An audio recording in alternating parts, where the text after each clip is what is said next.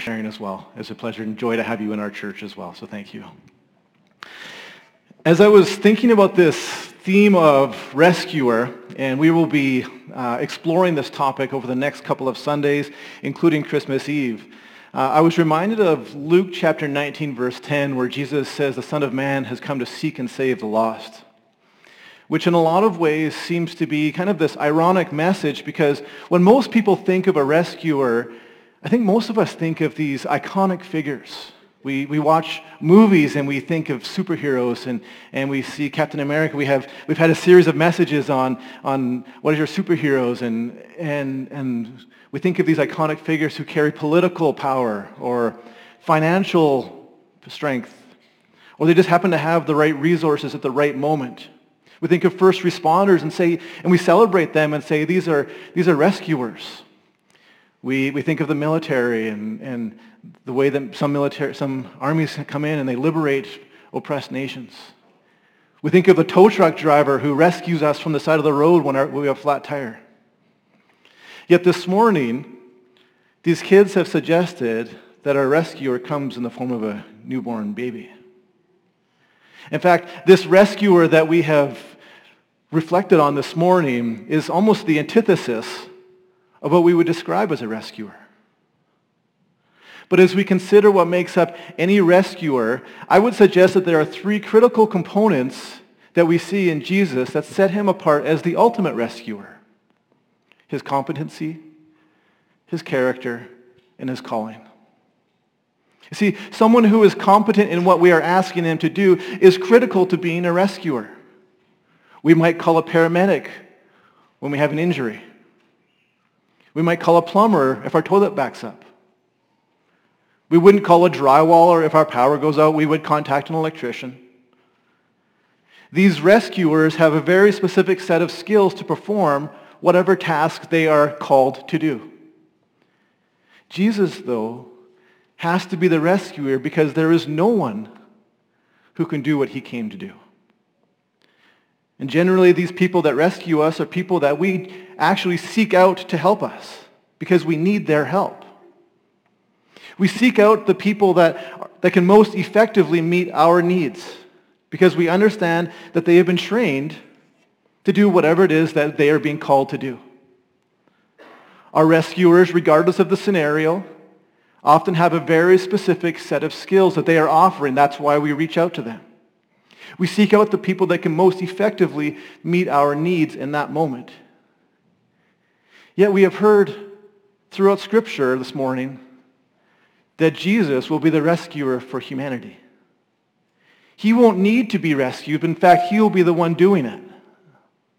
Because the reality for all of us is that regardless of how altruistic we are, regardless of how noble we are, regardless of how pure we have lived, we all need to be rescued.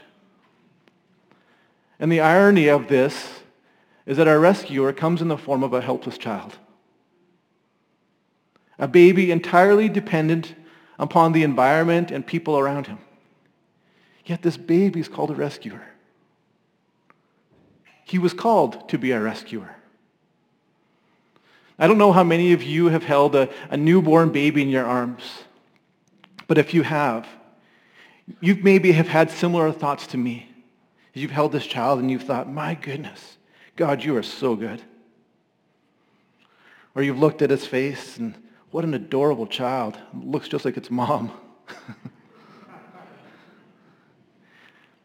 or maybe you've had other thoughts like I've had. Boy, I don't want to hurt this child. I remember the first time holding my firstborn child, Abigail. And I remember feeling this tension because, because I had this, this, this tension of and feeling this nervousness between, be, between not wanting to, to hurt this child and keenly aware of the rea- reality that this child was so fragile. This seven pounds of fragile personhood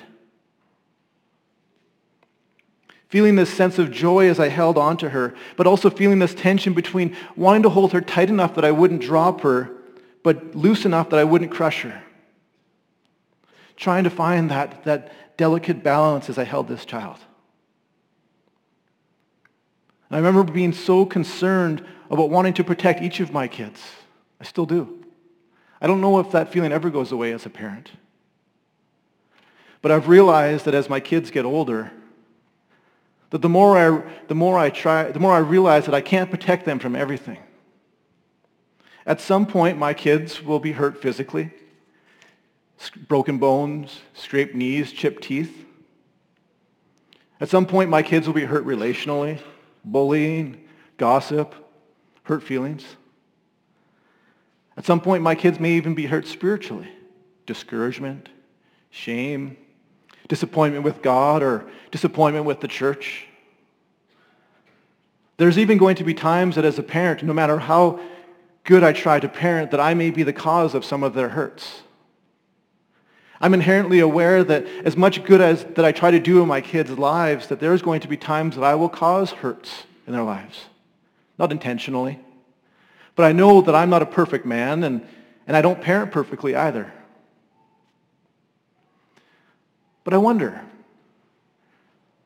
I wonder how, many, how much of these parenting realities Mary and Joseph had to wrestle with as they awaited for this newborn child. I mean, for them, they wouldn't, they wouldn't necessarily have the same supportive network that many of us enjoyed with our families. Instead, Mary and Joseph would have to carry the burden of cultural shame and rejection from the world as she bore this child out of wedlock. She would carry the label of an adulterer while she carried this baby to term. Knowing, knowing that, when, that she, was carrying, she was bringing this baby into a, this broken, hurting, scary place. Not much different from today, actually, except very different from today. Worlds apart, yet similar to our realities. Political upheaval surrounded them. Wars were the norm financial struggles everywhere, religious oppression in their face. And yet Mary and Joseph understood that they were to be the parents of this rescuer, that God had chosen them. I wonder, as they reflected on that, as they, in their, in their quiet discussions, I wonder if they felt the sense of peace, knowing that God had called them into this task. I wonder if they would have felt the assurance that, that he would walk with them in it and through it, no matter how difficult it might be. I wonder if they also felt some tension, this pressure. They, they understood the enormity of what God was calling them to. Where they knew their own fallibility. They knew their own limitations and thought, how could I ever do this? How could we ever do this? Boy, I hope I don't let God down. The responsibility and the perceived expectations, I wonder, would have seemed so high for them. Yet, as these parental instincts were developing for Mary and Joseph, demanding that they protect this baby, God says to Joseph in Matthew 121, Mary will bear a son, and you shall call his name Jesus, for he will save his people from their sins. He will save his people from their sins. Now, the interesting thing about this particular passage, about this message to Joseph in Matthew 1, is that it's very much a prophetic message, saying this is what will be. But as we jump back to the passages I just I read for us a few minutes ago from Luke 19:10, that Jesus will come and seek and save the lost that Jesus is saying this is a fulfillment of what was promised 30 years earlier. That as, as Jesus was developing in, inside of Mary, there was a promise that was made and Jesus has come to fulfill it. And ultimately what we discover is that through Jesus is that each one of us are helpless to save ourselves.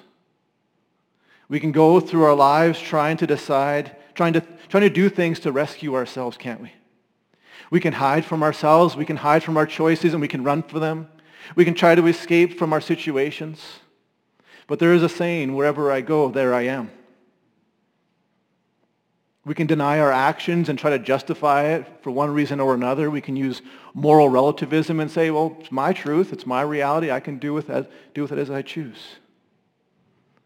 We can try to do more good things and just rescue ourselves with good behavior. If I just do enough good things that outweigh all of the bad things, then it should be okay. But what we discover through Jesus is that none of us are able to rescue ourselves. In the end, we all need a rescuer. In the end, we all need Jesus. Small baby we all need Jesus. Because what we discover is that Jesus wouldn't need to rescue us if we weren't all lost. And it's that word lost that strikes me, that catches my attention. Jesus came to seek and save the lost. If we understand the original word here in that language, the English kind of softens it for us, unfortunately, because what it actually means, something more significant. It means destroyed or dead. Jesus came to seek and save the dead. But what Jesus is referring to here isn't just a physical death. Instead, he's talking about a spiritual death. That's because of the selfishness in our lives, because of the choices that we all make at one point or another. It results in this lostness that we have no way of avoiding or escaping that we all make choices that destroy us. However, the Greek word that's used here to save in, in, in Matthew 121 where, Jesus, where, where says, he will save his people from their sins. That word save in the Greek is the word sozo, which when we translate it, it can be as practical as saving someone from suffering like a doctor helping cure a disease or a terminal illness but in a spiritual sense. It was to deliver people from the penalty of God's judgment. I've come to seek and save. I've come to deliver those that were destroyed. I've come to deliver those that are dead. Now, as I said earlier, as I held my newborn baby, there's a number of things that run through my mind. But as I've held my kids, and even as we were watching the program I thought, these kids are so adorable. They're so much fun. What a, and, I, and, and I thought, I, I hope we don't lose the message in the midst of their cuteness because there's a deep truth that was communicated today. But I got to say, as I said, uh, as I was holding my children, I have to say I've never considered the possibility that the baby that I'm currently holding will ever be someone that will protect me or ever rescue me from anything. I've never seen that potential in them before. I've never considered that this baby will, some, will someday be the rescuer for me. Yet it's in God's infinite wisdom, his infinite grace and love, that he provides a rescuer for us. So can you imagine what thoughts might have passed through Joseph's mind as God revealed that this newborn, that, this, this, that his newborn son that will be born shortly, that that baby will, will save his, will save people from their sins. That this baby would be his rescuer. That this baby would be our rescuer. At this point, I'm going to invite the worship team to come up and I want us to reflect on this for a moment as we conclude our service. See, the question that I think we need to wrestle with as we, as we consider our need for a rescuer is this.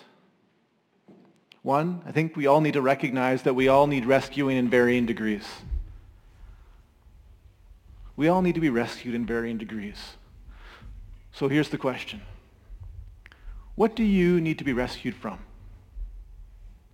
What do you need to be rescued from?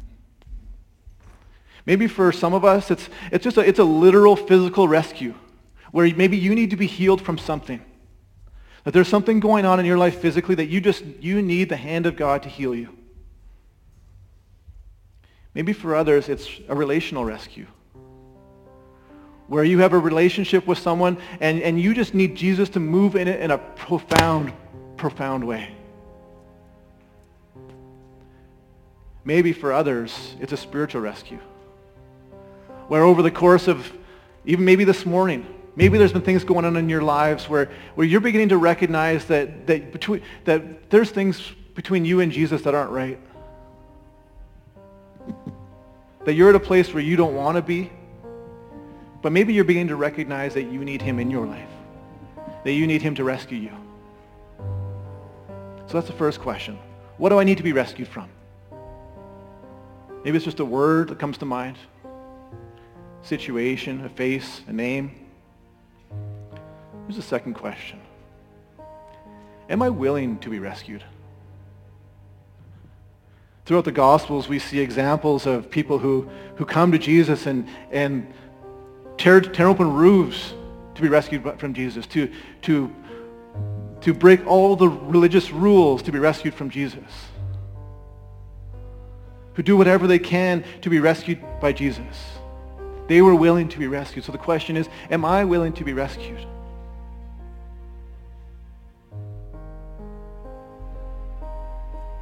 If the answer to that second question is yes, and you can identify what that thing is that you need to be rescued from.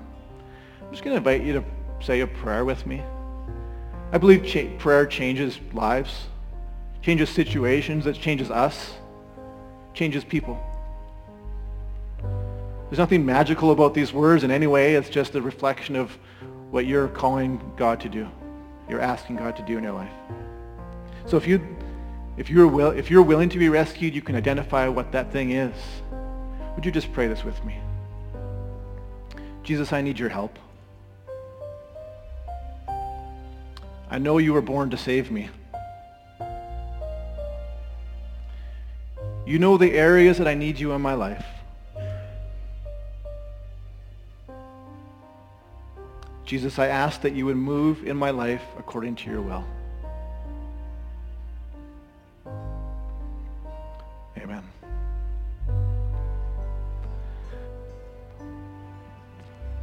Last night, about 10 o'clock, I texted Maria and Alfredo and I said, um, can we change the last song before the service, at the end of the service?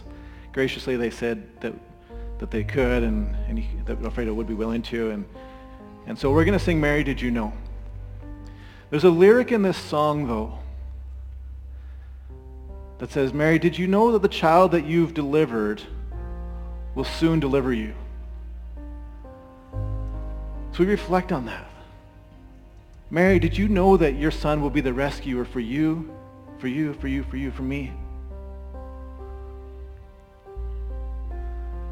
The reality is he's come to rescue us.